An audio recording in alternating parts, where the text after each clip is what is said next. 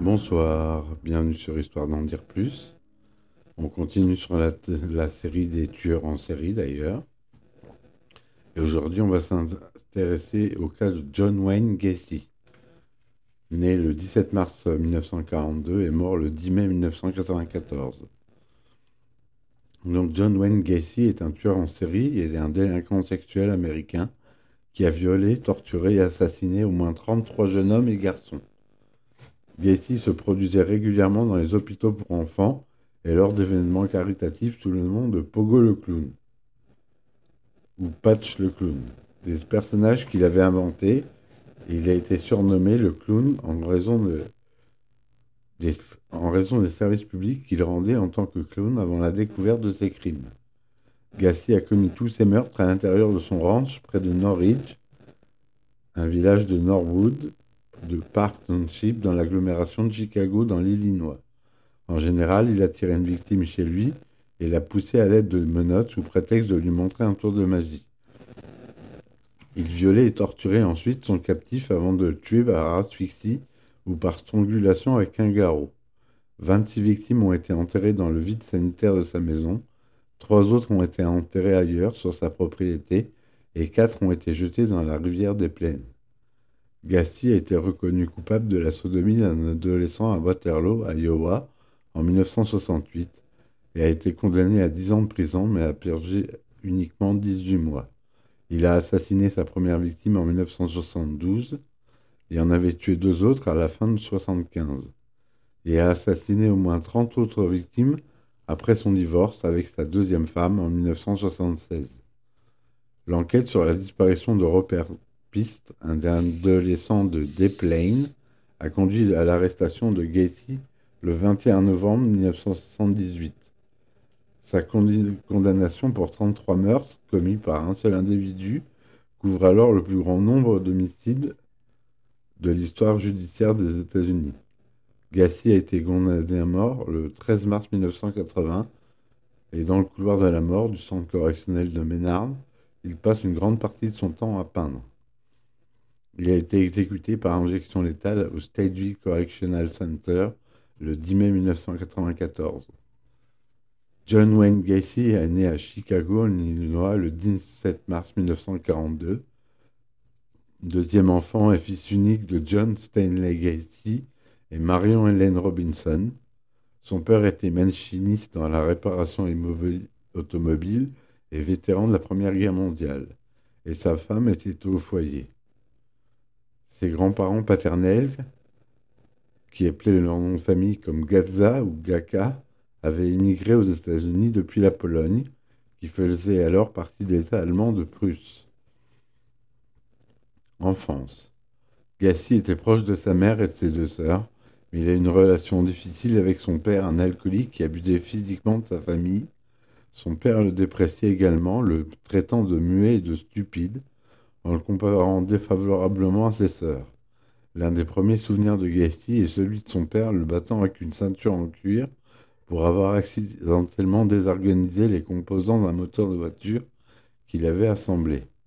Sa mère a essayé de protéger son fils des mauvais traitements de son père, ce qui ne lui a valu que des accusations selon lesquelles il était une mauviette et un fils à maman, qui dirait probablement en tant que PD, Malgré ses mauvais traitements, Gassi aimait toujours son père, mais il avait l'impression de n'être jamais assez bon aux yeux de son père. En 1949, le père de Gassi a été informé que son fils et un autre garçon avaient été surpris en train de caresser sexuellement une jeune fille. Son père l'a fouetté avec un rasoir en guise de punition. La même année, un ami de famille, un entrepreneur, molestait parfois Gacy dans son camion. Gacy n'en a jamais parlé à son père, craignant que celui-ci ne le blâme. Gacy était un enfant en surpoids, peu athlétique, et en raison d'un problème cardiaque, on lui a dit d'éviter tous les sports de l'école. En quatrième année, Gacy a commencé à avoir des trous de mémoire. Il a été hospitalisé à l'occasion de ces épisodes et aussi en 1957 pour un, un appendice éclaté. Gacy a estimé plus tard qu'entre l'âge de 14 et 18 ans, il avait passé près d'un an à l'hôpital et a attribué la baisse de ses notes au fait qu'il manquait l'école. Son père soupçonnait ces épisodes d'être un effort pour obtenir de la sympathie et de l'attention et accusait ouvertement son fils de stimuler son état alors que Gacy était allongé sur un lit d'hôpital. L'un des amis de Gacy au lycée se souvient de plusieurs cas où son père ridiculisait ou battait son fils sans provocation. En 1957, il a vu le père de Gacy sortir Yves de la cave familiale pour commencer à rabasser son fils, puis à le frapper sans raison apparente. La mère de Gacy a tenté d'intervenir, mais son fils a simplement levé les mains pour se défendre. Selon l'ami, Gacy n'a jamais frappé son père en retour lors de ces altercations. En 1960, à l'âge de 18 ans, Gacy s'est engagé dans la politique, travaillant comme assistant du capitaine de circonscription pour un candidat du Parti démocrate de son quartier, ce qui lui vaut de nouvelles critiques de la part de son père qui, accuse son fils d'être un pigeon. Gacy a plus tard émis l'hypothèse que sa décision de s'engager en politique était en fait rechercher l'acceptation des autres qu'il n'avait jamais reçue de son père. La même année où Gacy a commencé à s'engager en politique, son père lui a acheté une voiture. Il a gardé le titre de propriété du véhicule à son nom jusqu'à ce que Gacy a fini de le payer. Ces paiements mensuels lui ont pris plusieurs années et son père confisquait les clés du véhicule si Gacy ne faisait pas ce qu'il disait. En 1962, Gacy a acheté un jeu de clés supplémentaire après que son père ait confisqué le jeu initial. En réponse, son père a retiré le capuchon du distributeur, conservant la pièce pendant trois jours. Gacy se souvient de s'être senti totalement malade et vidé après cet incident. Quelques heures après que son père ait remplacé le bouchon distributeur, Gacy a quitté la maison et s'est rendu à Las Vegas, dans le Nevada. Il trouve un emploi dans le service des ambulances avant d'être transféré comme préposé à la morgue de Palme. En tant que préposé à la morgue, Gacy dormait sur un lit de camp derrière la salle d'embaumement. Il y a travaillé pendant trois mois, observant les pompes funèbres embaumer les cadavres. Gacy a avoué plus tard qu'un soir, alors qu'il était seul, il était monté dans le cercueil d'un adolescent décédé, embrassant et caressant le corps avant d'éprouver un sentiment de choc. Cela a incité Gacy à appeler sa mère le lendemain et à demander si son père l'autorisait à rentrer chez lui. Son père a accepté et le même jour, il est rentré à Chicago. De retour chez lui, Gacy s'inscrit au Northwestern Business College. Bien qu'il n'ait pas obtenu son diplôme d'études secondaires, il obtient son diplôme en 63 et accepte un poste de stagiaire en gestion à la Nunbush Shoes Company, et en 1964, l'entreprise de chaussures le transfère à Springfield, dans l'Illinois, pour travailler comme vendeur. Il finit par promouvoir le poste de directeur de son département, et en mars de la même année, il se fiance à Marilyn Myers, une collègue de travail. Pendant la cour, Gacy rejoint les JC locaux et travaille sans relâche pour eux.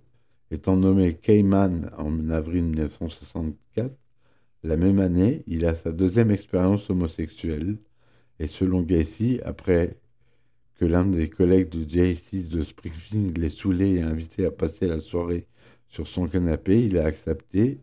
Le collègue lui a fait alors une fellation alors qu'il était ivre.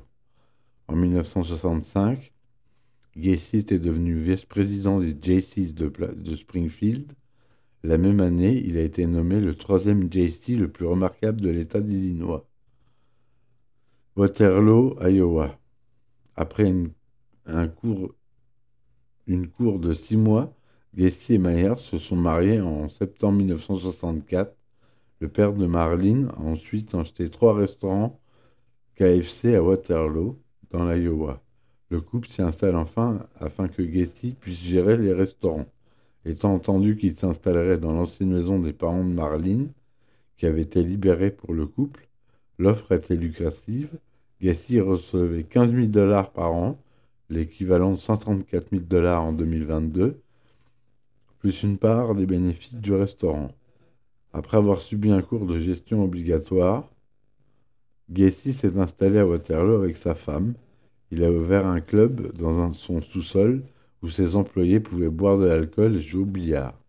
Bien que Gacy employait des adolescents des deux sexes dans ses restaurants, Il ne fréquentait que les jeunes hommes. Gacy donnait de l'alcool à beaucoup d'entre eux avant de leur faire des avances sexuelles. S'il le repoussait, il prétendait que ces avances n'étaient que des blagues ou un test de moralité.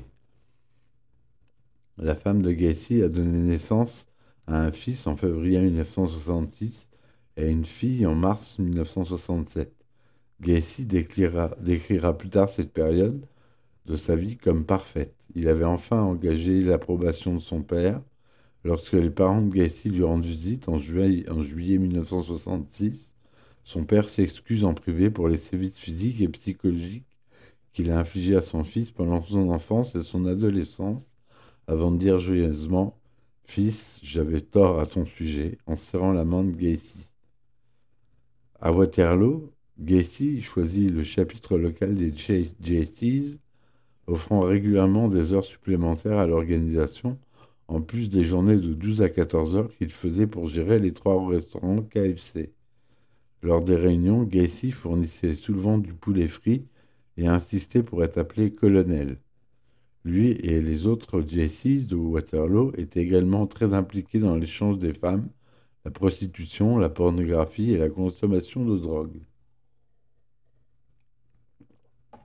Bien que Gacy soit considéré comme ambitieux et un peu vantard, les autres JCs le tiennent en haute estime pour son travail de collecte de fonds et en 1976 le nomme vice-président exceptionnel des Waterloo JCs.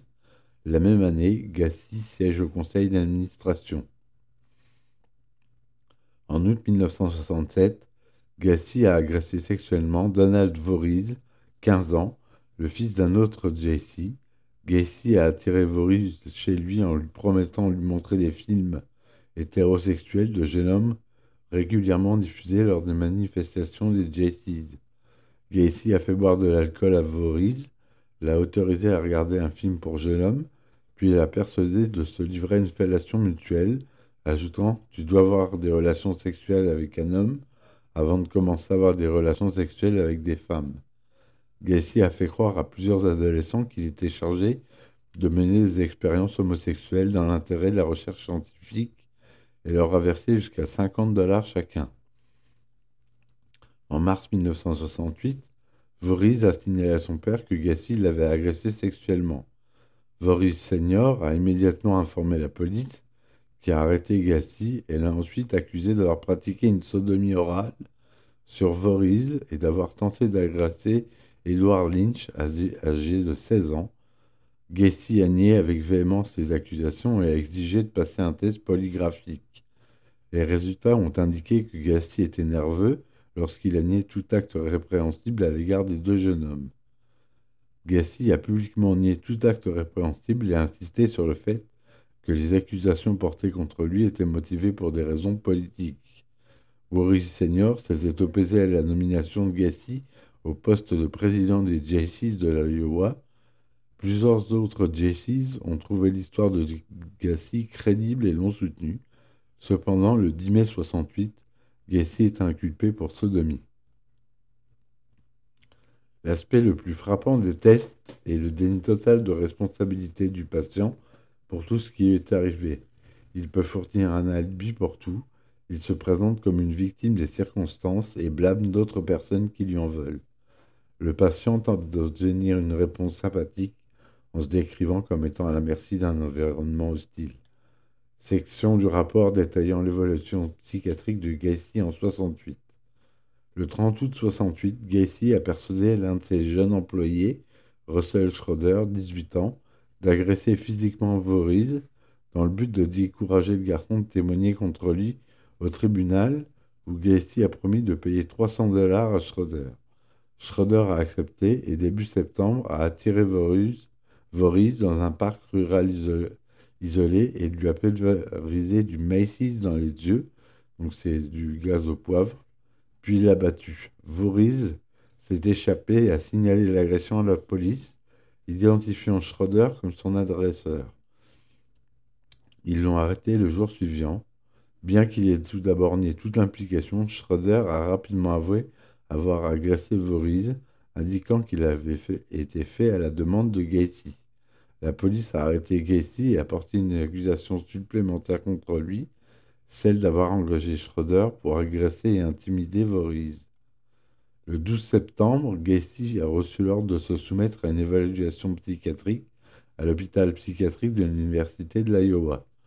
Deux médecins l'ont examiné pendant 17 jours avant de conclure qu'il souffrait d'un trouble de la personnalité antisociale, le terme clinique pour sociopathie ou psychopathie, et qu'il était peu susceptible de bénéficier d'une thérapie ou d'un traitement médical. Son modèle de comportement était susceptible de le mettre en conflit répété avec la société. Les médecins concluent donc qu'il était mentalement compétent pour passer en jugement.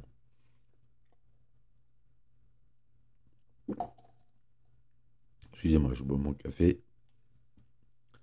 Le 7 novembre 1968, Gacy a plaidé coupable d'un chef d'accusation de sodomie en relation avec Voorhees, mais non coupable des accusations liées aux autres jeunes. Gacy a affirmé que Voorhees s'était offert à lui et qu'il avait agi par curiosité. Son histoire n'a pas été crue, et Gracie a été reconnu coupable de sodomie le 3 décembre et condamné à 10 ans d'emprisonnement, à purger au pénitencier d'Anamosa. Le même jour, la femme de Gassi a demandé le divorce, demandant qu'on lui accorde la maison et les biens du couple, la garde exclusive de leurs deux enfants et une pension alimentaire. Le tribunal a statué en sa faveur et le divorce a été prononcé le 18 septembre 1969. Gassi n'a jamais revu sa première femme ni ses enfants. Pendant son incarcération au pénitencier d'État d'Anamosa, Gacy a rapidement acquis une réputation de prisonnier modèle Quelques mois après son arrivée, il avait accédé au poste de chef cuisinier. Il a également rejoint le chapitre JC des détenus et a fait passer le nombre de ses membres de 50 à 650 en moins de 18 mois.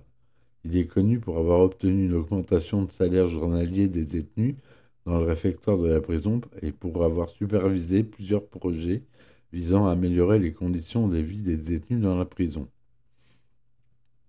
À l'été 1969, Gacy avait supervisé l'installation d'un terrain de golf miniature dans la cour de, récréation de la prison. En juin 1969, Gacy s'est vu refuser la libération conditionnelle pour se préparer à une deuxième audience de libération conditionnelle prévue en mai 1970. Il a suivi 16 cours de lycée pour lesquels il a obtenu son diplôme en novembre 1969. Le jour de Noël 69, le père de Gacy meurt d'une cirrhose du foie. Lorsqu'il était informé de la mort de son père, Gacy s'est effondré sur le sol en sanglotant. Sa demande de congé de compassion supervisé pour assister aux funérailles a été refusée. Le 18 juin 1970, après avoir purgé, purgé 18 mois de sa peine de 10 ans, Gacy a obtenu une libération conditionnelle avec 12 mois de probation. Les conditions de sa probation prévoyaient que Gassi déménage à Chicago pour vivre avec sa mère et qu'il respecte un couvre-feu à 22 heures.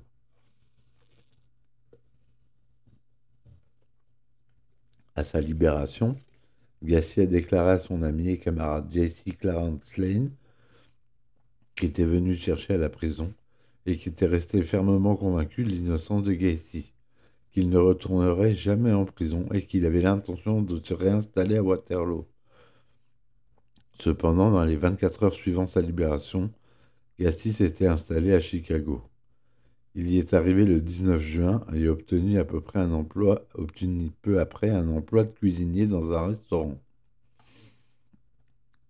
Le 12 février 1971, Gacy a été accusé d'avoir agressé sexuellement un adolescent qui affirmait qu'il l'avait attiré dans sa voiture à la gare routière de Greyhound de Chicago et conduit chez lui où il avait tenté de le forcer à avoir des relations sexuelles. Le tribunal a rejeté cette plainte lorsque le garçon ne s'est pas présenté. Le 22 juin, Gracie a Gacy a été arrêté et accusé de coups et blessures sexuelles aggravées et de conduite imprudente. L'arrestation faisait suite à une plainte déposée par un jeune homme qui affirmait que Gacy avait exhibé un badge de shérif et l'avait attiré dans sa voiture et l'avait forcé à pratiquer une fellation. Ces accusations ont été abandonnées après que le plaignant ait tenté de faire chanter Gacy. La, commission de libération conditionnelle de l'Iowa n'a pas eu connaissance de ces incidents Et huit mois plus tard, en octobre 71, la libération conditionnelle de Gacy a pris fin. Le mois suivant, les dossiers des condamnations pénales antérieures de Gacy ont été scellés. Pardon. Avec l'aide financière de sa mère, Gacy a acheté un ranch près du village de Norwich, dans le township de Norwood Park, un secteur non incorporé du comté de Cook, lui-même faisant partie de l'agglomération de Chicago. Il a résidé à cette adresse jusqu'à son arrestation en décembre 1978 et selon Gacy, il y a commis tous ces meurtres. Gacy était actif dans sa communauté locale et serviable envers ses voisins. Il prêtait volontiers ses outils de construction et déneigeait gratuitement les allées du quartier. Entre 1974 et 1978, il a organisé des fêtes d'été annuelles, chacune consacrée à un thème particulier. Ces événements réunissaient jusqu'à 400 personnes, dont des hommes politiques. En août 1971, peu après que Gacy et sa mère aient emménagé dans la maison, il s'est fiancé à Carol Hoff, qu'il a brièvement fréquenté au lycée. Ils se sont mariés le 1er juillet 1972. Carol et ses deux filles d'un précédent mariage ont emménagé chez Gacy peu après l'annonce des fiançailles. Sa mère a quitté la maison peu avant le mariage. En 1975, Gacy a dit à sa femme qu'il était bisexuel. Après que le couple eut eu des rapports sexuels le jour de la fête des mères cette année-là, il l'a informé que c'était la dernière fois qu'il avait des rapports sexuels. Il a commencé à passer la plupart de ses soirées loin de la maison pour revenir aux premières heures du matin en prétextant qu'il avait travaillé tard.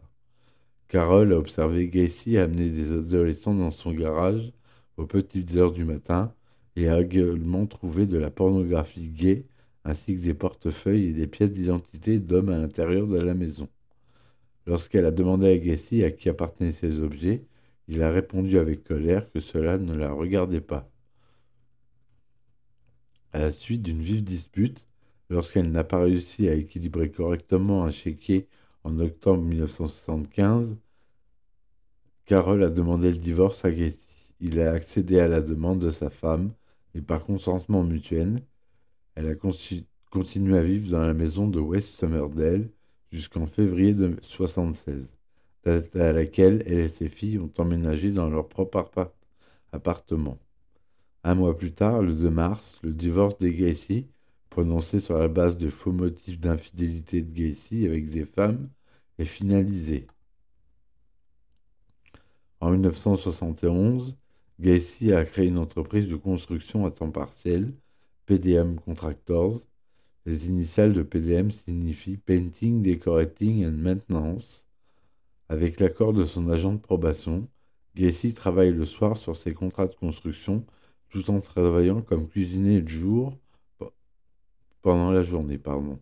Au départ, il entreprenait des travaux de réparation mineurs tels que la pose d'enseigne, le coulage de béton ou de la redécoration, il a ensuite élargi son champ d'action à des projets tels que l'aménagement intérieur, la rénovation, euh,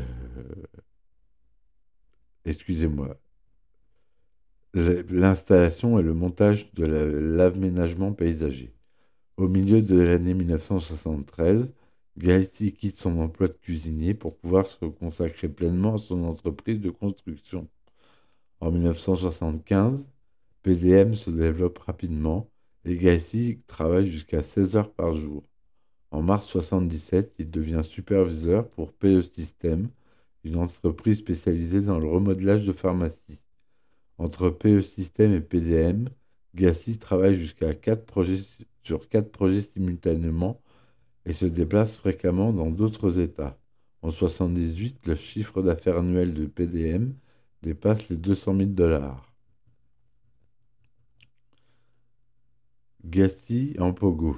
Grâce à son adhésion à un mouse club local, Gassi a eu connaissance de l'existence d'un club de clowns, Jolly Joker, dont les membres se produisaient régulièrement lors de collectes de fonds et de défilés, en plus de divertir bénévolement les enfants hospitalisés. Fin 75, Gacy rejoint le club de clowns et a créé ses propres personnages de clown, Pogo le clown, Patch le clown, en concevant son propre maquillage et ses costumes. Il décrivait Pogo comme un clown joyeux, tandis que Patch était un personnage plus sérieux. Gacy gagnait rarement de l'argent pour ses spectacles et a déclaré plus tard que le fait de jouer, de jouer le rôle d'un clown lui permettait de régresser dans son enfance. Il s'est produit en tant que Pogo et Patches dans de nombreuses fêtes locales, fonctions politiques, événements caricatifs et hôpitaux pour enfants.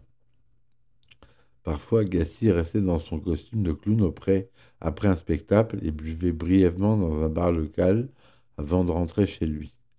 Le service public volontaire de Gassi en, en, tant que clown pendant des années, où il a commis sa meurtre, lui a valu le surnom de clown tueur. Une grande partie de la main-d'œuvre de PDM était considérée de, composée de lycéens et de jeunes hommes. Gassi proposait souvent à ses employés d'avoir des relations sexuelles ou insister pour obtenir des faveurs sexuelles en échange d'actes tels que le prêt de ses véhicules, une aide financière ou des promotions. Gracie prétendait également posséder des armes à feu, déclarant un jour à un de ses employés Sais-tu combien il serait facile de prendre une de mes armes et de te tuer, et combien il me serait facile de débarrasser de ton corps? En 1973, Gacy et un employé adolescent se sont rendus en Floride pour visiter une propriété que Gacy avait achetée. Lors de la première nuit en Floride, Gacy l'a violé l'employé dans la chambre d'hôtel. De retour à Chicago, cet employé s'est rendu en voiture au domicile de Gacy et l'a battu dans son jardin. Gacy dit à sa femme qu'il avait été attaqué parce qu'il refusait de payer pour un travail de peinture de mauvaise qualité. En mai 1975, Gassi a embauché Anthony Antonucci, âgé de 15 ans. Deux mois plus tard, il s'est rendu au domicile d'Antonucci, sachant que le, jeune s'était blessé au pied dans un accident la veille.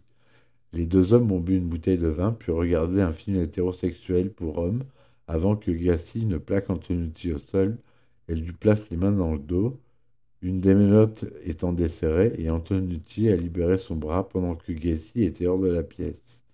Lorsque Gacy est revenu, Antonucci, un lutteur de lycée, s'est précipité sur lui. Il a plaqué Gacy au sol et s'est emparé de la clé des menottes et a menotté les mains de Gacy derrière son dos. Au début, Gacy a menacé Antonucci, puis s'est calmé et a promis de partir s'il lui enlevait les menottes. Antonucci a accepté et Gacy est parti. Antonucci s'est souvenu plus tard que Gassi lui avait dit Non seulement tu es le seul à t'être débarrassé des menottes, mais tu les as mises sur moi. Bravo. Le 26 juillet 1976, Gassi a pris David Kram, 18 ans, qui faisait de l'autostop sur Elston vue. Gacy lui a offert un emploi chez PDM et il a commencé à travailler le soir même. Le 21 août, Kram a emménagé dans sa maison le lendemain, Kram et Gassi ont bu plusieurs verres pour célébrer son 19e anniversaire. Gassi était déguisé en pogo. Gassi a convaincu Kram d'enfiler les menottes à ses poignets étant attachés devant son corps plutôt que derrière. Il a fait pivoter Kram en tenant la chaîne reliant les menottes, puis il a dit qu'il avait intention de le violer. Kram a donné un coup de pied au visage de Gassi qui s'est libéré des menottes. Un mois plus tard, Gassi s'est présenté à la porte de la chambre de Kram avec l'intention de le violer, en disant Dave, tu ne sais vraiment pas qui je suis, ça serait peut-être bien que tu me donnes ce que je veux. Kram a résisté et s'est mis à califourchon sur Gassi, qui a quitté la chambre en déclarant Tu n'es pas drôle. Kram a déménagé le 5 octobre et a quitté PDM, bien qu'il ait travaillé périodiquement pour Gassi au cours des deux années suivantes. Peu après que Kram ait quitté la maison de Gacy, un autre employé, Michael Rossi, 18 ans, a emménagé. Rossi travaillait pour PDM depuis mai 1976 et il a vécu à Gacy jusqu'en avril 1977. Rossi aidait parfois Gacy à faire le clown lors des grandes ouvertures de commerce, Gacy en tant que pogo et Rossi en tant que patchise. Politique. Gassi, avec la première dame de Rosaline Carter le 6 mai 1978, six ans après son premier mort, et sept, sept mois après sa dernière arrestation, Gacy s'était également lancé dans la politique locale du Parti social-démocrate, offrant initialement à l'aide ses employés pour nettoyer gratuitement le siège du parti. Il est récompensé pour ses services à la communauté en étant nommé membre du comité d'éclairage des rues du township de Norwood, ce qui lui vaut ensuite le titre de capitaine de circonscription. En 1975, Gacy a été nommé directeur de la parade annuelle du jour de la Constitution polonaise de Chicago.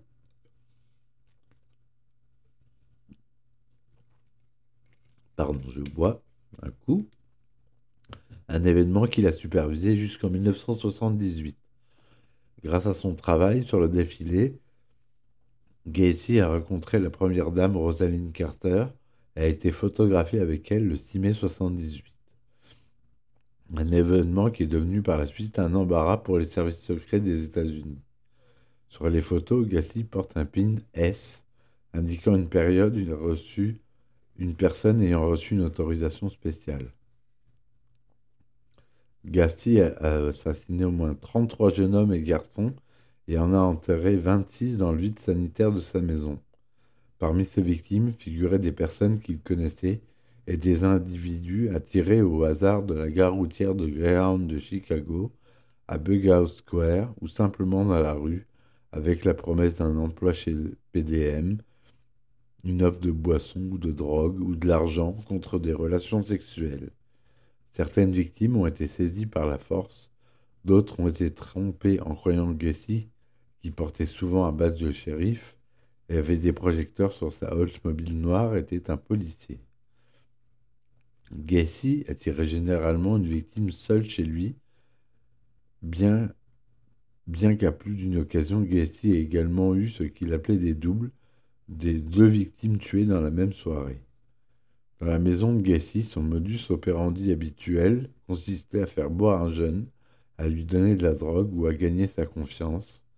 Il présentait ensuite une paire de menottes pour montrer un tour de magie, parfois dans le cadre d'un numéro de clown, il se menottait généralement les mains derrière le dos, puis se libérait subrepticement avec la clé qu'il cachait entre ses doigts. Il proposait ensuite à la victime de lui montrer comment se libérer des menottes. Alors que celle-ci était menottée et incapable de se libérer, Gacy déclarait Le truc, c'est qu'il faut avoir la clé. Gacy appelait cet acte de contrainte de sa victime le tour des menottes.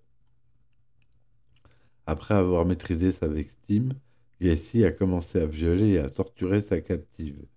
Il commençait souvent par s'asseoir ou se mettre à califourchon sur la poitrine de sa victime avant de la forcer à lui faire une fellation. Gacy infligeait ensuite des actes de torture, notamment en la brûlant avec des cigares ou en faisant imiter un cheval alors qu'il s'asseyait sur son dos et tirait sur des rênes de fortune autour de son cou, en la violant avec des objets étrangers tels que des godes des flacons de médicaments après l'avoir sodomisé. Pour immobiliser les jambes de ses captifs avant de les torturer, Gassi leur attachait souvent les chevilles à une planche de bois munie de menottes à chaque extrémité, un acte inspiré des meurtres de masse de Houston. Il est également connu pour avoir raillé verbalement nombre de ses victimes tout au long de leur sévice, pour avoir traîné plusieurs victime a rampé dans sa salle de bain où il est noyé partiellement dans la baignoire avant de les ranimer à plusieurs reprises, ce qui lui permettait de poursuivre son agression prolongée. Dans les cas où une victime avait plaidé pour être tuée plutôt que de continuer à subir ses, ses tortures, Gacy déclarait qu'il tuerait sa victime quand il le voudrait. Gacy tuait généralement ses victimes en plaçant un garrot de corde autour de leur cou avant de resserrer progressivement la corde à l'aide d'un manche de marteau. Il appelait cet acte le tour de corde. informant fréquemment sa captive, c'est le dernier tour. Dans au moins un cas, il avait lu une partie du psaume 23 pendant qu'il serrait la corde autour du cou de sa victime. Parfois, la victime avait convulsé pendant une heure ou deux avant de mourir, bien que plusieurs victimes soient mortes asphyxiées par les baillons en tissu enfoncé profondément dans la gorge. À l'exception de ces deux dernières victimes, toutes ont été assassinées entre 3h et 6h du matin.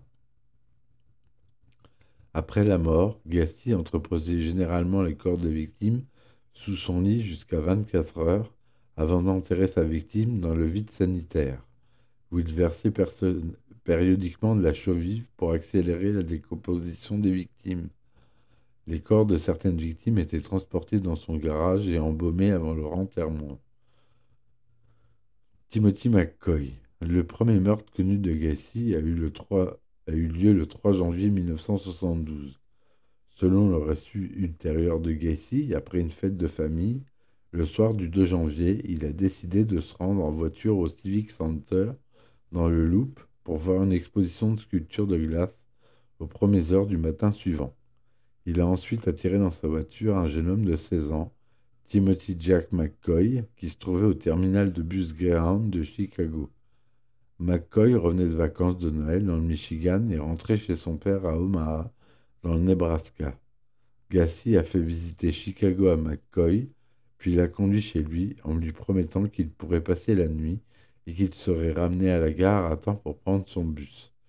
Avant l'identification de McCoy, il était connu simplement comme le Greyhound Bus Boy. Gacy a affirmé s'être réveillé tôt le lendemain matin pour trouver McCoy debout dans l'embrasure de sa chambre, un couteau de cuisine à la main. Il a alors sauté de son lit et McCoy a levé les deux bras avec un geste de reddition, faisant basculer le couteau vers le haut et lui coupant accidentellement l'avant-bras de Gacy. McCoy a alors donné un coup de pied dans l'estomac de Gacy le faisant se retourner. Gassi a alors attrapé McCoy en criant Fils de pute, je vais te tuer. Il a ensuite plaqué McCoy au sol et l'a poignardé à plusieurs reprises dans la poitrine en le chevauchant. Alors que McCoy est en train de mourir, Gassi a déclaré avoir lavé le couteau dans sa salle de bain, puis s'être rendu dans la cuisine après avoir vu une boîte d'œufs ouverte et une tranche de bacon non tranchée sur la table de la cuisine. McCoy avait également mis la table pour deux. Il était entré dans la chambre de Gacy pour le réveiller, alors qu'il portait distraitement le couteau de cuisine à la main.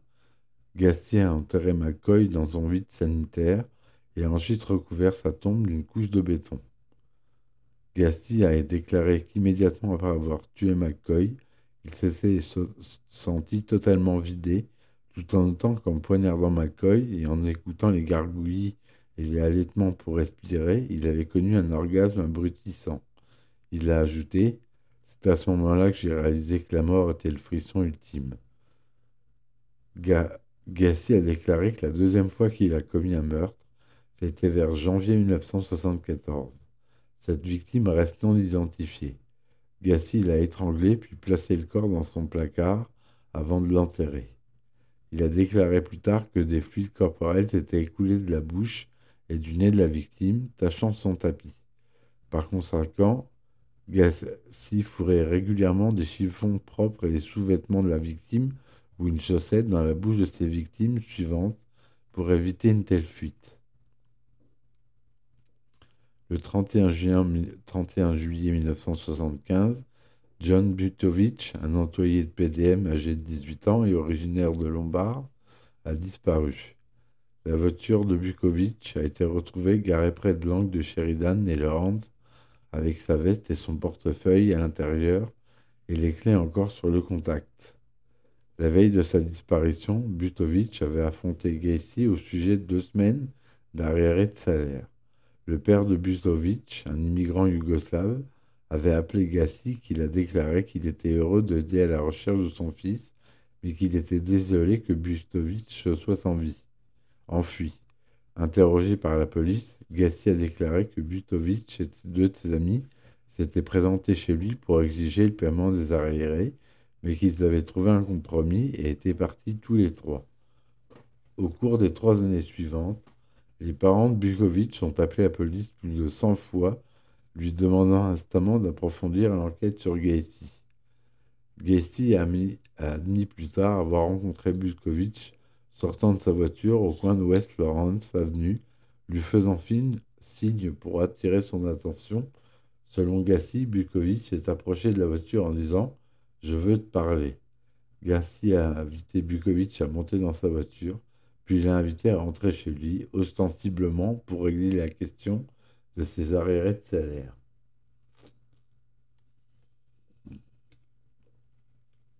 Désolé, il fait très chaud, donc il faut que je m'hydrate. Chez lui, Gassi a offert une boisson à Bukovic, puis l'a convaincu de se laisser menotter, les poignets derrière le dos. Gassi a avoué plus tard s'être assis sur la poitrine du gamin pendant un moment avant de l'étrangler. Il a rangé le corps de Bukovic dans son garage avec l'intention de l'enterrer plus tard dans le vide sanitaire. Lorsque sa femme et ses belles-filles sont rentrées à la maison plus tôt que prévu, Gacy a enterré le corps de Bujovic sous le sol en béton de l'extension de la salle des outils de son garage dans un espace vide où il avait initialement prévu de creuser une dalle de drainage. En plus d'être l'année où son entreprise s'est développée, Gacy a admis librement que 1975 était aussi l'année où il a commencé à augmenter la fréquence de ses excursions pour avoir des relations sexuelles avec des jeunes hommes. Il a souvent appelé ses escapades cruising. Gassi a commis la plupart de ses meurtres entre 76 et 78, car il vivait en grande partie seul après son divorce. Plus tard, il a parlé de ces années-là comme des, des, années de croisière. Bien que Gassi soit resté grégaire et civique, plusieurs voisins ont remarqué des changements erratiques dans son comportement après son divorce en 1976.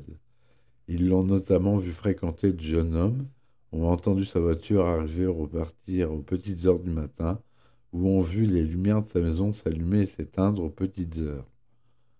Une voisine s'est souvenue plus tard que pendant plusieurs années, des cris aigus étouffés, des cris et des pleurs l'avaient réveillée, elle et son fils, à plusieurs reprises aux petites heures du matin. Elle a identifié les sons comme émanant d'une maison adjacente à la leur sur West Somerdale Avenue. Un mois après avoir le prononcé de son divorce, Gacy a enlevé et assassiné Darrell Sampson, 18 ans. Il avait été vu vivant pour la dernière fois à Chicago le 6 avril, avril 1976. Gacy l'a enterré sous la salle à manger avec un morceau de tissu logé dans sa gorge. Cinq semaines plus tard, dans l'après-midi du 14 mai, Randall Raffet, 15 ans, a disparu peu après être rentré chez lui à Uptown après un rendez-vous chez le dentiste. Il a été vu pour la dernière fois par sa grand-mère plus tard dans l'après-midi. Quelques heures après que Raffet ait été vu pour la dernière fois par sa famille, Samuel Stapleton, 14 ans, a disparu alors qu'il rentrait à pied de l'appartement de sa sœur. Lui et Rafet étaient de proches connaissances. Tous deux ont été enterrés ensemble dans le vide sanitaire et les enquêteurs pensent que les deux ont été assassinés le même soir. Le 3 juin, Gacy a tué un adolescent de 17 ans de Lakeview, Michael Bonin. Celui-ci avait disparu alors qu'il se rendait à Chicago, à Waukegan. Gacy a étranglé Bonin avec une ligature et l'a enterré sous la chambre d'amis. Dix jours plus tard, Gacy a assassiné un jeune de 16 ans d'Uptown nommé William Carroll et l'a enterré dans une fosse commune dans le vide sanitaire. Carroll semble avoir été la première des quatre victimes connues pour avoir été assassinée entre le 13 juin et le 6 août 1976. Trois d'entre elles avaient entre 16 et 17 ans et une victime non identifiée semble avoir été un adulte. Le 5 août, un jeune du Minnesota, âgé de 16 ans, James Hawkinson, est le dernier à avoir téléphoné à sa famille, probablement depuis la maison de Gacy. Hawkinson est mort par suffocation. Son corps a été enterré dans le vide sanitaire sous le corps d'un jeune de 17 ans de Bensville, Rick Johnson, qui avait été vu vivant pour la dernière fois le 6 août. Le 6 août, pardon. On pense que Gassi a assassiné deux autres hommes non identifiés entre août et octobre 1976. Et le 24 octobre, Gassi a enlevé et tué ses amis adolescents Kenneth Parker et Michael Marino. Les deux ont été vus pour la dernière fois à l'extérieur d'un restaurant de la rue Clark à Chicago. Deux jours plus tard, un ouvrier du bâtiment, 19 ans, William Bundy, a disparu après avoir informé sa famille qu'il devait assister à une fête. Bundy est mort par suffocation. Gacy a enterré le corps sous sa chambre principale. Il avait apparemment travaillé pour Gacy. Entre novembre et décembre 1976, Gacy a assassiné un jeune homme de 21 ans, Francis Alexander. Son dernier contact avec sa famille a été un appel téléphonique à sa mère, passé en novembre. Alexander a été enterré dans le vide sanitaire, situé directement sous la pièce que Gacy utilisait comme bureau. En 1976, en décembre, un autre employé de PDM, Grégory Godzik, 17 ans, a disparu. Sa petite amie l'a vu pour la dernière fois devant sa maison après qu'il l'ait ramené chez elle après un rendez-vous galant. Godzik travaillait pour PDM depuis au moins trois semaines avant sa disparition. Il avait informé sa famille que Gacy lui avait fait creuser des tranchées pour une, sorte de tuile de drainage dans son vide sanitaire. La voiture de Godzik a ensuite été retrouvée abandonnée à Niels. Ses parents et sa sœur aînée, Eugenia, ont contacté Gacy au sujet de la disparition de Godzik. Gacy a affirmé qu'il s'était enfui de chez lui, ayant indiqué auparavant qu'il souhaitait le faire. Gacy a également affirmé avoir reçu un message de Godzik sur son répondeur peu après sa disparition. Lorsqu'on lui a demandé s'il pouvait faire écouter le message aux parents de Godzik, Gacy a répondu qu'il avait effacé. Le 20 janvier 1977, Gacy a atterri chez lui. John Sick, 19 ans, sous prétexte d'acheter sa Plymouth satellite. Il, a avoué ensuite avoir étranglé Sick dans sa chambre d'amis, prétendant que Rossi dormait dans la maison le lendemain matin. Gacy a ensuite vendu la voiture à Rossi pour 300 dollars. Deux mois plus tard, le 15 mars, un jeune homme de 20 ans, originaire du Michigan, John Prestige, a disparu. Prestige a été vu pour la dernière fois sortant d'un restaurant de Side. Il a été enterré dans le vide sanitaire au-dessus du corps de Francis Alexander. Peu avant sa disparition, Prestige avait de mentionné qu'il avait obtenu du travail auprès d'un entrepreneur local. Gacy a assassiné un autre jeune homme non identifié et l'a enterré dans le vide sanitaire au printemps ou au début de l'été 1977. L'heure exacte de ce meurtre est inconnue. Le 5 juillet, Gacy a tué un jeune homme de 19 ans de Crystal Lake, Matthew Bowman. La mère de Bowman l'a vu pour la dernière fois dans une gare de banlieue il avait l'intention de se rendre à Arthur Heights pour un rendez-vous au tribunal concernant un ticket de stationnement impayé. Le mois suivant, Rossi a été arrêté pour avoir volé de l'essence alors qu'il conduisait la voiture de Sick. Le, pompiste a noté la plaque d'immatriculation et la police a retrouvé la voiture au domicile de Gacy. Interrogé, Gacy a déclaré aux officiers que Stick lui avait vendu la voiture en février, disant qu'il avait besoin d'argent pour quitter la ville. Une vérification du numéro d'identification du véhicule a confirmé que la voiture appartenait bien à Stick et la police n'a pas poursuivi l'affaire, mais elle a informé la mère de Stick que son fils avait vendu sa voiture.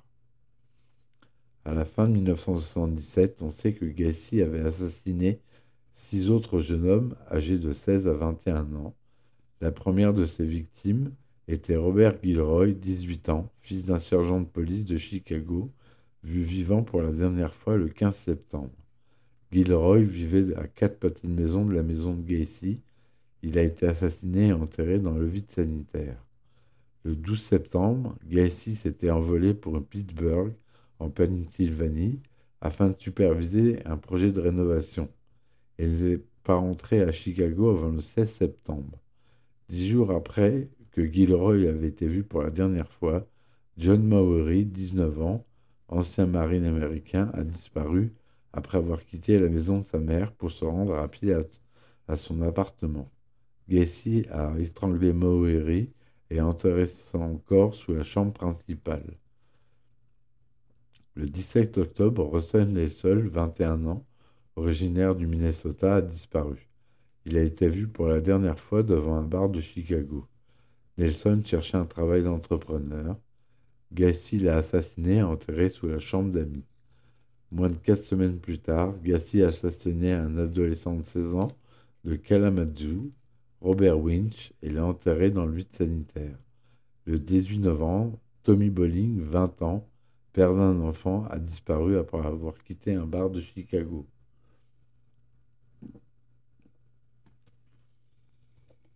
Trois semaines après le meurtre de Tommy Bolling, le 9 décembre, un marine américain de 19 ans, David Tashma, disparaît après avoir informé sa mère qu'il devait assister à un concert de rock à un monde dans l'Indiana. Gassi étrangle Tashma après une ligature et l'enterre dans le vide sanitaire près du corps de John Mowery. Le 30 décembre, Gassi a enlevé Robert Donnelly, un étudiant de 19 ans, à un arrêt de bus de Chicago sous la menace d'une arme. Gassi l'a conduit chez lui où il l'a violé, torturé et plongé à plusieurs reprises la tête de Donnelly dans une baignoire jusqu'à ce qu'il perde connaissance. Gracie l'a raillé avec des déclarations telles que On ne joue pas avec des jeux amusants ce soir. Donnelly a plus tard témoigné au procès de Gassi qu'il souffrait tellement qu'il a demandé à Gassi de le tuer. Après plusieurs heures, Gassi a conduit Donnelly sur son lieu de travail et l'a relâché, en l'avertissant que s'il se plaignait à police, celle-ci ne le croirait pas. Donnelly avait signalé l'agression et la police a interrogé Gassi le 6 janvier 1978. Gassi a admis avoir eu une relation esclave-sexe avec Donnelly, mais a insisté sur le fait que tout était consensuel, ajoutant qu'il n'avait pas payé au gamin l'argent qu'il lui avait promis. La police l'a cru et n'a pas porté plainte.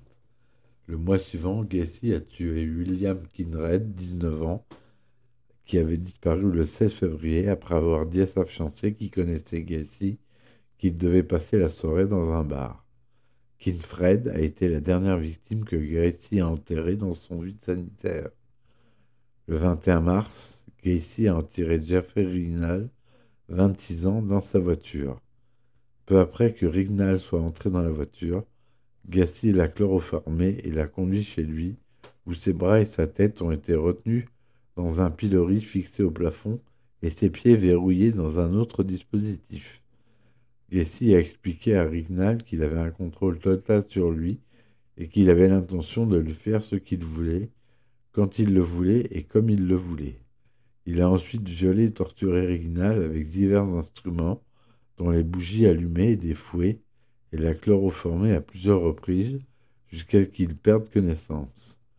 Gacy a ensuite condamné Rignal au Lincoln Park de Chicago, où il a été abandonné inconscient mais vivant. Rignal a réussi à tituber jusqu'à l'appartement de sa petite amie. La police a été informée de l'agression mais n'a pas enquêté sur Gacy. Rignal a pu se souvenir à travers le brume de cette nuit-là de l'Oldsmobile, de la voie rapide de Kennedy et certaines des rues secondaires. Avec deux amis, il a surveillé la sortie Cumberland de l'autoroute et en avril, il a vu la Oldsmobile qu'il a suivie avec ses amis jusqu'au 1823 West Summerdale. La police a obtenu un mandat d'arrêt et Gacy a été arrêté le 15 juillet. Il sera jugé pour coups et blessures contre Rignal. En 78, le vice-sanitaire n'avait plus de place pour d'autres corps. Gasti avoua plus tard que la police avait d'abord envisagé de cacher les corps dans son grenier, mais qu'il s'était inquiété de complications dues à des fuites. Il choisit donc de se débarrasser de ses victimes à partir du pont de la L55 dans la rivière des Plaines.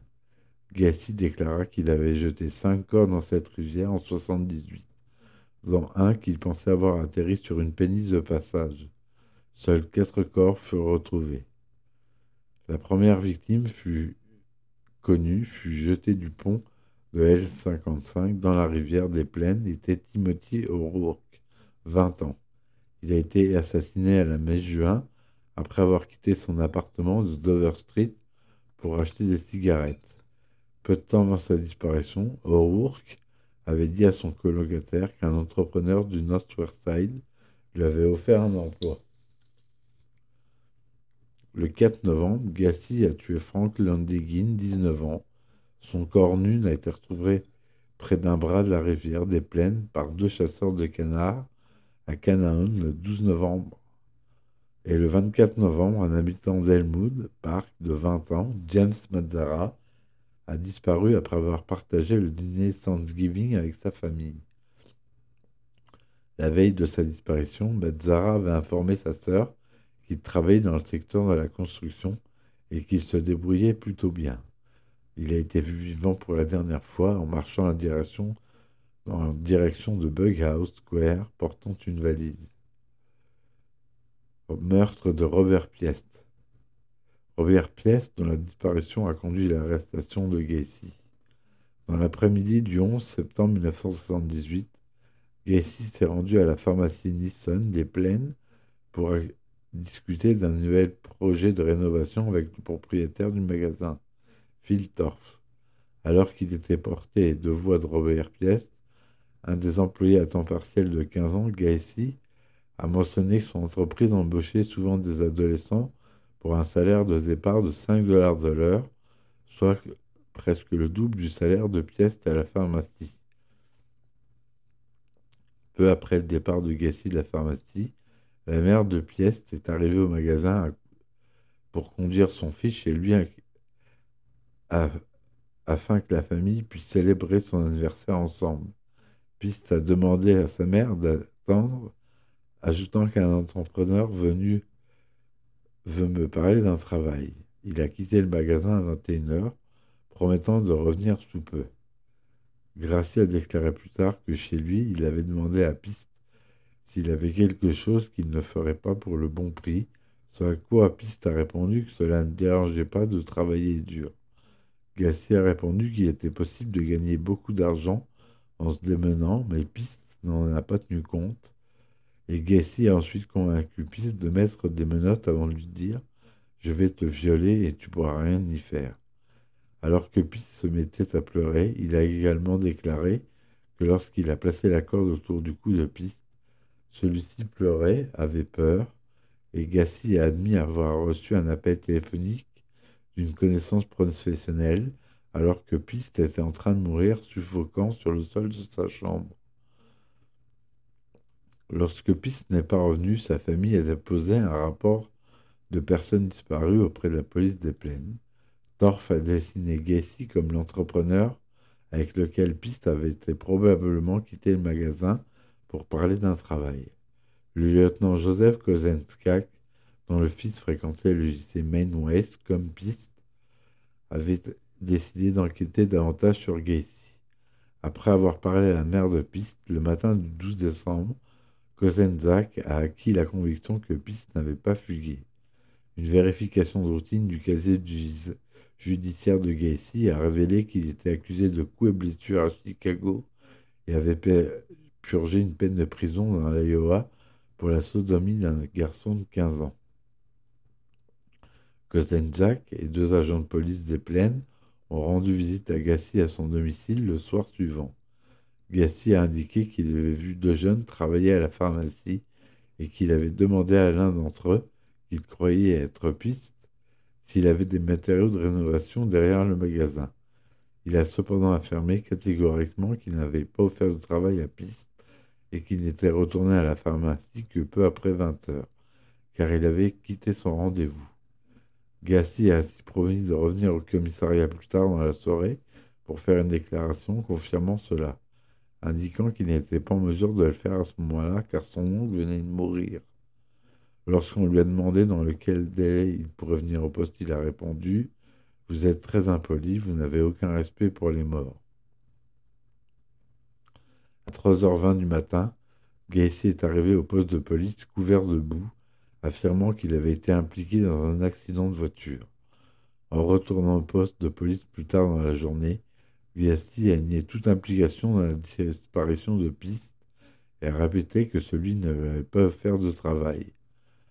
Lorsqu'on lui a demandé pourquoi il était retourné à la pharmacie, Garcia a répété qu'il avait en fait en réponse à un appel téléphonique de Torf l'informant qu'il avait laissé son cornet de rendez-vous au magasin. Les détectives avaient déjà parlé avec Torf qui a nié après avoir appelé Gacy. À la demande des détectives, Gacy a préparé une déclaration écrite détaillant ses mouvements le 11 décembre. Soupçonnant Gacy de retenir piste contre sa volonté à son domicile, la police des plaines a obtenu un mandat de perquisition pour le domicile de Gacy le 13 décembre.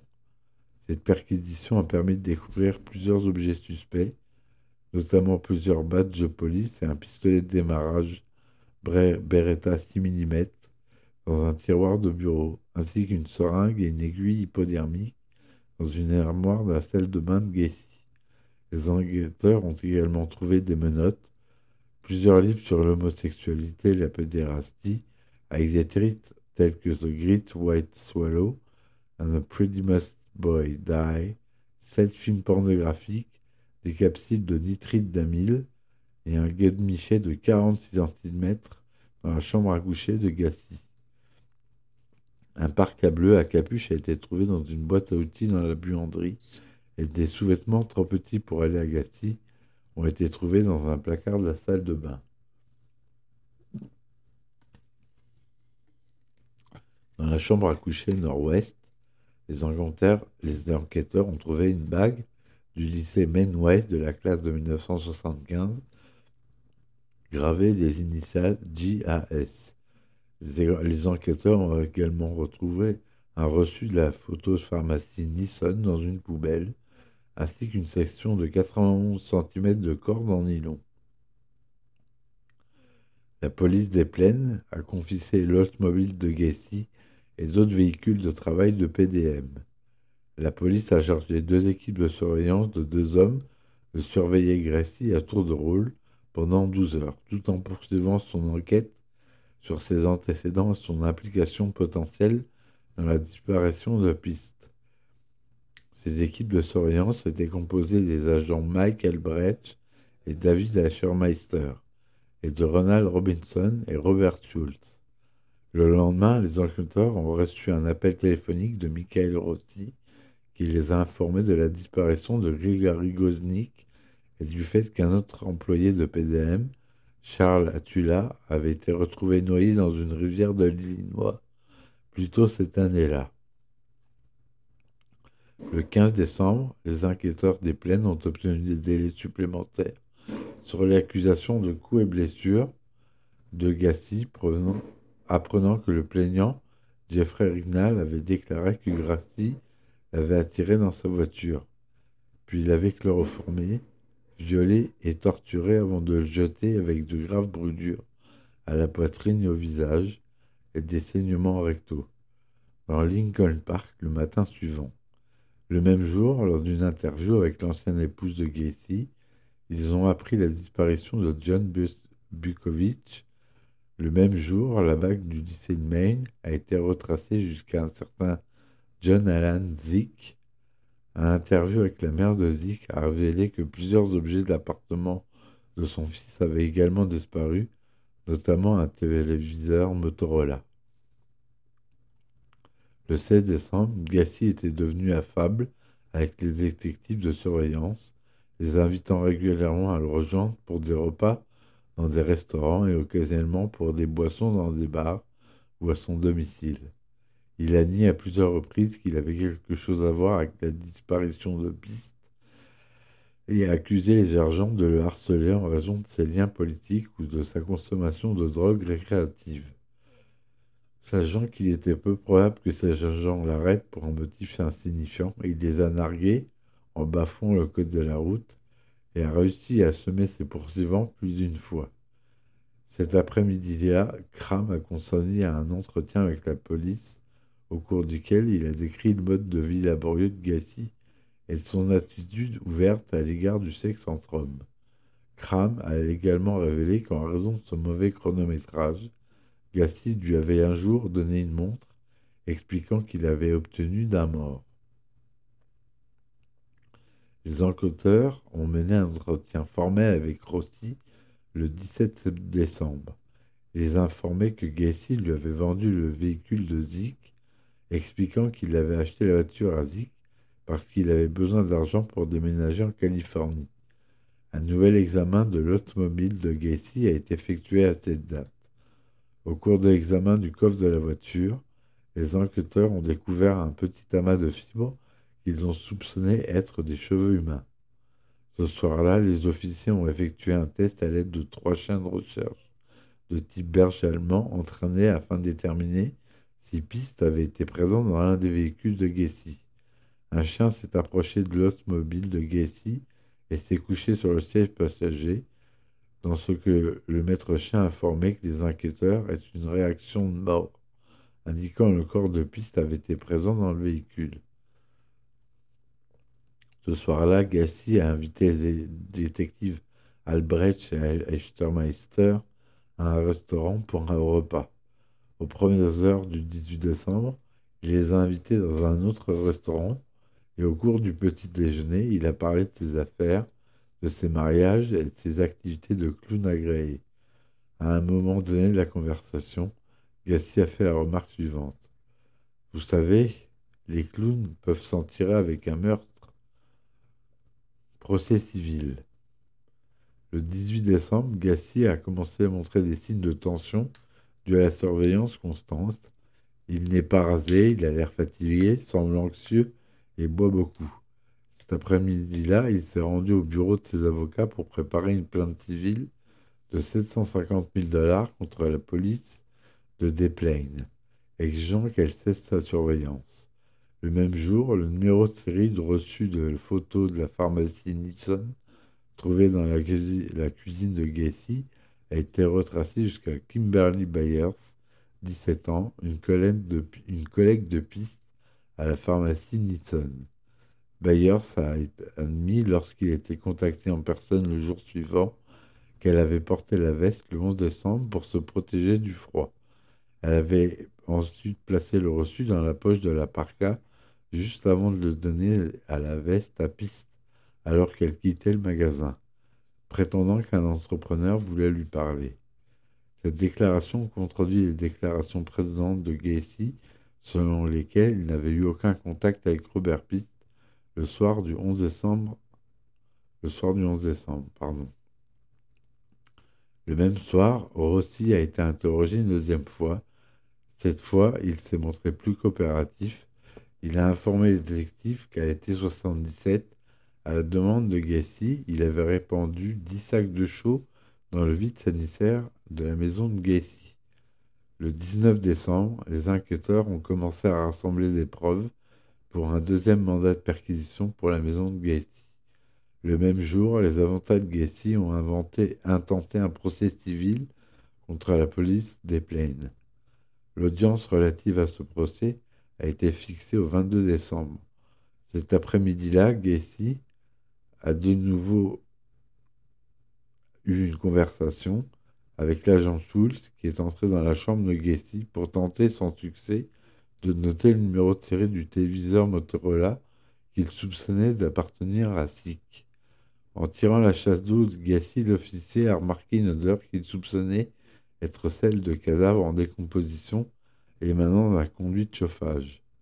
Les agents qui avaient fouillé la maison de Gacy auparavant n'avaient pas remarqué cela car la maison était froide. Les enquêteurs ont interrogé Kram et Rossi le 20 décembre.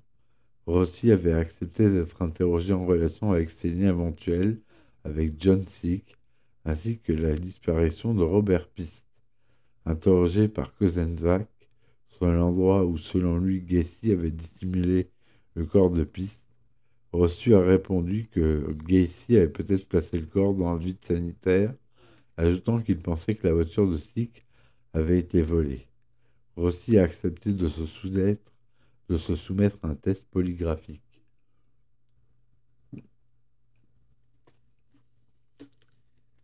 Il a, nié toute implication dans la disparition de pistes, niant également toute connaissance du lieu où il se trouvait. Il a rapidement refusé de poursuivre l'interrogatoire et les réponses erratiques et incohérentes de Rossi aux questions qu'il était attaché à l'appareil polygraphique ont rendu Kosenczak incapable de se de rendre une opinion définitive quant à la véracité de ses réponses. Rossi a toutefois discuté plus du creusement de la tranchée et qu'il effectuait dans le vide sanitaire a fait remarquer, que Gassi insistait pour qu'il ne s'écarte pas dans l'endroit où il devait creuser. Kram a informé les enquêteurs des tentatives de Gassi de le violer en 1976. Il a déclaré qu'après qu'après que lui et Gassi soient rentrés chez lui après la perquisition du 13 décembre, Gassi était devenu pâle après avoir vu un caillot de boue sur son tapis qu'il soupçonnait de provenir de son vide sanitaire. Kram a déclaré que Gassi, avec une lampe de poche, était immédiatement entré dans le vide sanitaire pour chercher des preuves de creusement, et lorsqu'on lui a demandé s'il était déjà allé dans le vide sanitaire, Kram a répondu que Gassi lui avait demandé une fois d'y épandre de la chaux et qu'il y avait également creusé des tranchées, dont Gassi avait expliqué qu'ils étaient destinés à des tuyaux de drainage. Kram a déclaré que cet étranger faisait deux pieds de large, six pieds de long et deux pieds de profondeur, la taille de tombe. Confession. Le soir du 20 décembre, Gacy s'est rendu en voiture au bureau de ses avocats à Park Ridge pour assister à une réunion prévue, apparemment pour discuter de l'avancement de son projet civil. À son arrivée, Gacy est apparu ébouriffé et a immédiatement demandé une boisson alcoolisée. À la suite de quoi, Sam Amirante est allé chercher une bouteille de whisky dans sa voiture. À son retour, Amirante a demandé à Gacy de ce qu'il avait discuté avec eux. Gacy a pris un exemplaire du Daily Herald sur le bureau d'Amirante et a montré du doigt un article d'une première page sur la disparition de Robert Peace et a dit Ce garçon est mort, il est mort, il est dans une rivière. Gassi a ensuite procédé à une confession décousue qui a duré jusqu'aux premières heures du matin suivant. Il a commencé par informer Amirante Stevens qu'il avait été le juge, le jury, le jury et le bourreau de beaucoup, beaucoup de gens, et qu'il voulait maintenant faire de lui-même pour, pour lui. Il a dit qu'il avait enterré la plupart de ses victimes dans son vide sanitaire et qu'il s'était débarrassé des cinq autres corps de la rivière des Plaines. Gassi a qualifié ses victimes de prostituées masculins, d'escrocs et de menteurs, à qui il donnait le tour de la corde, ajoutant qu'il se réveillait parfois pour trouver des enfants morts étranglés sur son plancher, les mains menottées dans le dos. Il avait enterré leur corps dans son vide sanitaire, car il pensait qu'ils étaient sa propriété. En raison de l'alcool qu'il avait consommé, Gassi s'est endormi à la mi-chemin de sa confession. Amirante a immédiatement pris un rendez-vous chez le psychiatre pour Gassi à 9 h ce matin-là. Lorsqu'il s'est réveillé plusieurs heures plus tard, Gassi a secoué la tête lorsqu'Amirante l'a informé qu'il avait avoir avoué tuer environ 30 personnes en disant Je ne peux pas penser à ça maintenant, j'ai des choses à faire. Gassi se souvient plus tard de ses souvenirs de son dernier jour de liberté comme étant brumeux, ajoutant qu'il savait que son arrestation était inévitable et qu'il avait l'intention de rendre visite à ses amis et de faire ses derniers adieux. Après avoir quitté le bureau de ses avocats, Gassi s'est rendu dans une station-service en faisant le plein sa location. Il a remis un petit sac de cannabis au proposé et au préposé qui a immédiatement remis le sac aux agents de surveillance, ajoutant que Gacy lui avait dit La fin arrive pour moi, ces gars vont me tuer. Gacy s'est ensuite rendu au domicile d'un collègue entrepreneur et, et ami, Ronald Rold. Gacy a pris Rod dans ses bras avant de fondre à larmes et de dire J'ai été un mauvais garçon, j'ai tué 30 personnes à quelques exceptions près. Gacy quitte Rod et se rend au domicile de Kram pour rencontrer Kram et Rossi alors qu'il conduisait sur la voie rapide. Les agents de surveillance ont remarqué qu'il tenait un chapelet au menton, priant pendant qu'il conduisait. Alors que Grassi se rendait en voiture à divers endroits ce matin-là, la police a ébauché le projet officiel de son deuxième mandat de perquisition visant spécifiquement à rechercher le corps de Robert Pist dans le vide, sanitaire. Après avoir entendu les détectives de surveillance dire que, compte tenu de son comportement erratique, Gassi était peut-être sur le point de se suicider, la, la police a décidé de l'arrêter pour possession et distribution de cannabis, afin de le maintenir en détention, alors que la demande formelle d'un second mandat de perquisition était présentée. À 16h30, le 21 décembre, la veille de l'audience du procès civil de Gacy, le juge Marvin G. Peters a accédé à la demande du second mandat de perquisition après que la police ait informé Gacy de son intention de fouiller son vide sanitaire à la recherche du corps de piste. Gacy a nié que l'adolescent était enterré là, mais a avoué avoir tué en état de légitime défense un jeune homme dont le corps était enterré sous son garage. Armés du manque de perquisition signé, la police et les techniciens des preuves se sont rendus au domicile de Gacy. À leur arrivée, les agents ont constaté que Gacy avait débranché la pompe de puisard, inondant, inondant ainsi le vide sanitaire avec de l'eau. Pour le dégager, ils ont simplement replacé le bouchon et attendu que l'eau s'écoule. Une fois que l'eau s'est écoulée, le technicien Daniel Gendi a pénétré dans le vide sanitaire de 8 mètres 5 sur 11 mètres 6 et a rampé jusqu'à la zone sud-ouest et a commencé à creuser. En quelques minutes, il a découvert de la chair putréfiée et un os de bras humain. Genty a immédiatement crié aux enquêteurs qu'il pouvait accuser Gacy de meurtre. Ajouté Je pense que cet endroit est rempli d'enfants. Un photographe de la police a alors creusé dans le coin nord-est du vide sanitaire, mettant un jour une rotule. Ils ont ensuite commencé à creuser dans le coin sud-est, découvrant deux os de la jambe inférieure. Après avoir été informé que la police avait trouvé des restes humains dans son vide sanitaire alors qu'il allait désormais être accusé de mort, Gassi a déclaré au dossier qu'il voulait mettre les choses au clair, ajoutant qu'il savait que son arrestation était inévitable depuis la soirée précédente qu'il avait passé sur le canapé du bureau de poste de ses avocats. Aux premières heures du 22 décembre, en présence de ses avocats, Gassi a fait une déclaration formelle dans laquelle il avait environ tué environ 30 jeunes hommes, tous entrés chez lui de leur plein gré. Certaines victimes ont été désignées par le nom, mais Gassi affirmait ne pas connaître ni se souvenir de la plupart des noms. Interrogé spécifiquement sur piste, Gassi avoue l'avoir attiré chez lui et l'avoir étranglé le soir du 11 décembre. Il a également admis avoir dormi à côté du corps de piste ce soir-là avant de se débarrasser du cadavre dans la rivière des Plaines aux premières heures du 13 décembre. Accompagné de la police, de ses avocats et de sa sœur aînée, Gassi a été conduit au pont de la L55 le 23 décembre pour repérer l'endroit précis où il a avoué avoir jeté le corps de Robert Piste et de quatre autres victimes dans la rivière des Plaines. Recherche des victimes dans le vide sanitaire. De Gacy sur le lieu d'enterrement de son sous-sol pour aider les policiers dans leur recherche des victimes enterrées sous sa maison. Pendant sa confession, Gacy a dessiné un schéma approximatif de son sous-sol sur une feuille de message téléphonique pour indiquer où les corps étaient enterrés. 26 corps ont été déterrés du vide sanitaire de Gacy au cours de la semaine suivante. Trois autres ont été également ailleurs sur sa propriété. La recherche des victimes, a, temporairement reporté à Noël. Quatre corps ont été déterrés le 26 décembre. Le corps numéro 6 et 7 ont été enterrés dans la même tombe. Le corps 7 a été retrouvé en position fétale. Un baillon en tissu a été trouvé dans sa bouche. Le 27 décembre, huit autres corps ont été découverts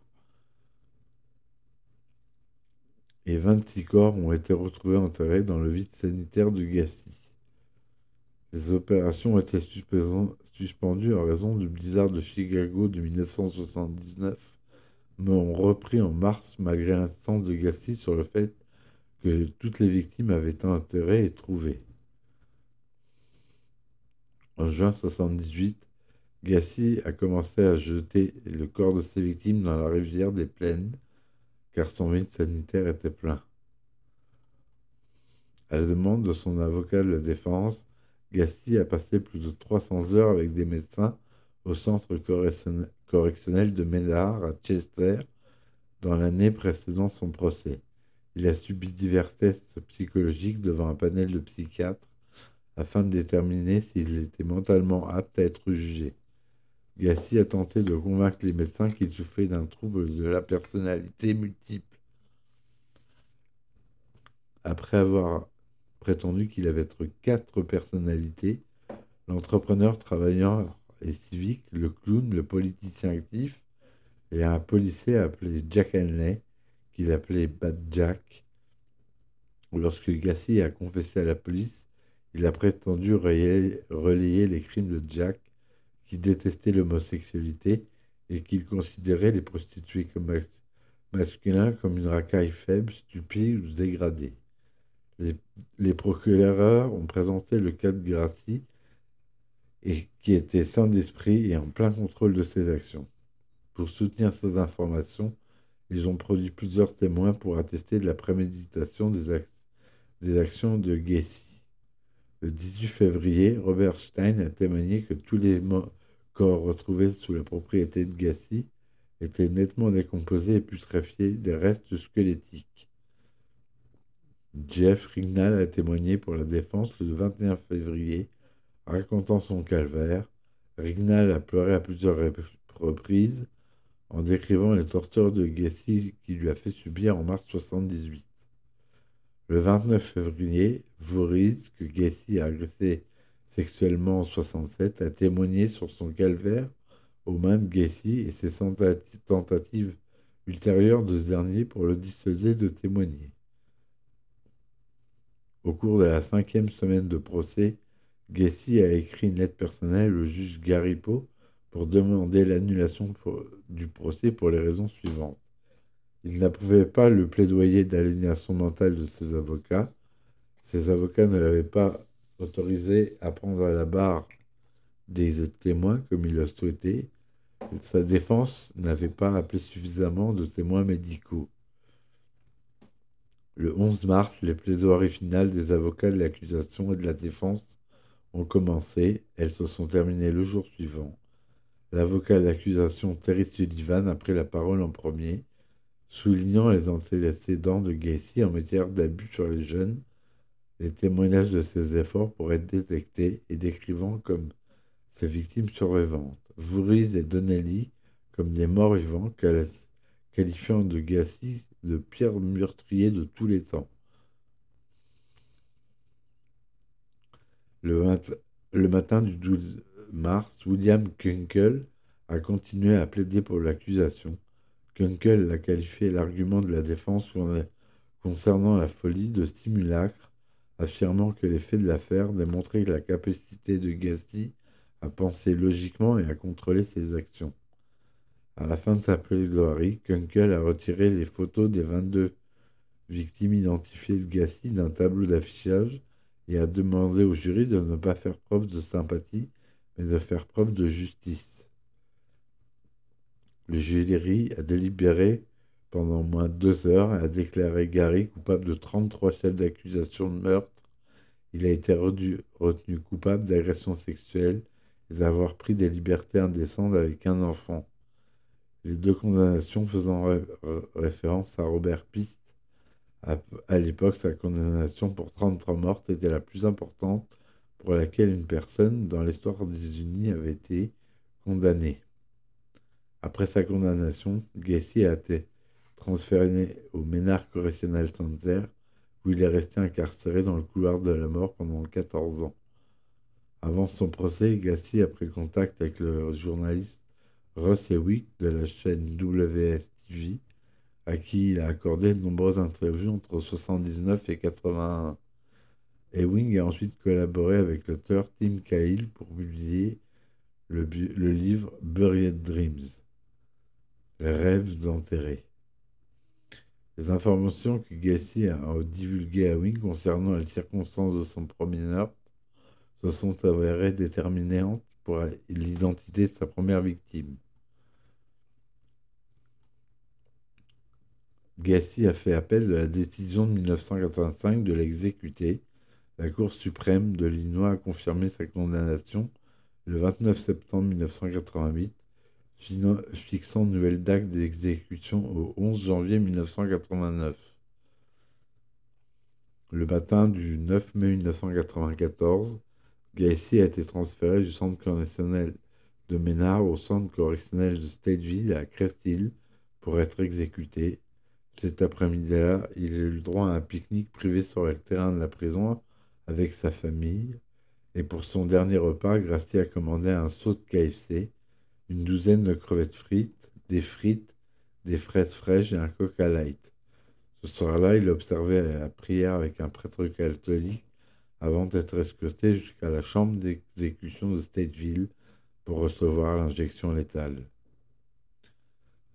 Dans les heures qui ont précédé l'exécution de Gassi, une foule estimée de plus de 1000 personnes s'est rassemblée à l'extérieur du centre correctionnel. Une majorité brillante était en faveur de l'exécution, bien qu'un petit nombre de manifestations anti-peine de mort étaient également présents.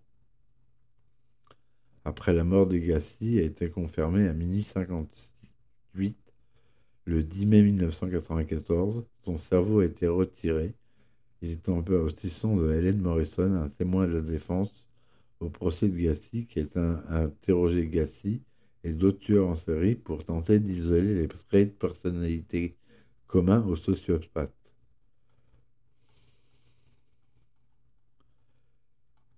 Voilà comment s'arrête euh, l'histoire euh, de Gacy, un tueur euh, totalement indécent et horrible. J'espère que cet épisode vous aura plu. Et je vous dis à très bientôt pour un nouvel euh, épisode pour un nouveau tueur en série. Merci et ciao.